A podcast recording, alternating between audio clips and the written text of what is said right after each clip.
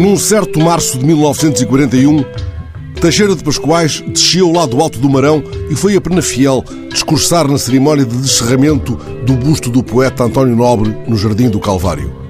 A festa de Penafiel, escreveu ele, já regressado à casa de Gatão, foi um belo sintoma, um sinal de que o homem humano persiste contra o homem-lobo de que falavam os romanos. Lá ficou, entretanto, o nobre junto ao coreto do jardim fronteiro à Biblioteca Municipal, daquela que Pascoais chamou uma cidade mirante, uma varanda em pleno espaço, um deslumbramento de estrelas durante a noite e de sol durante o dia. Estava, entretanto, a manhã chuvosa quando registei o momento em que três funcionários da Câmara de Penafiel colocavam num pedestal, a poucos metros daquele que menino e moço teve uma torre de leite, a silhueta metálica de Mário Zambujal, o homenageado da edição de 2020 da Escritaria.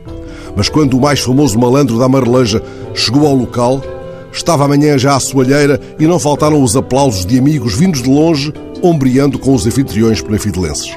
Fica agora o nobre menos só, tão perto da nova silhueta amável.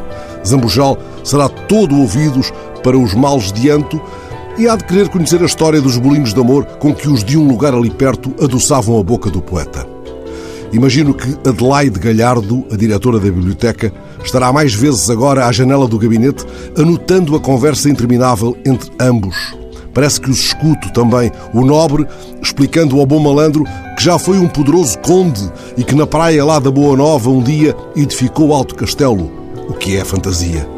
O Zambujal confidenciará agradecido as mais formidáveis revelações que trouxe do ano futuro de 2044 para um livro de há uma década, agora reeditado. É o livro em que Zambujal antecipa uma pandemia de tosse de rãs, nesse lá adiante em que muitas avós se chamam Vanessa.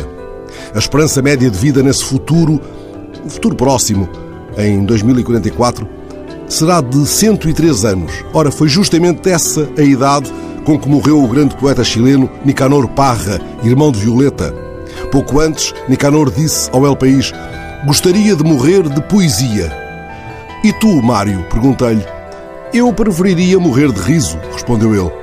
Fizemos um brinde, ajustei a máscara e fui às castanhas assadas no passeio em frente.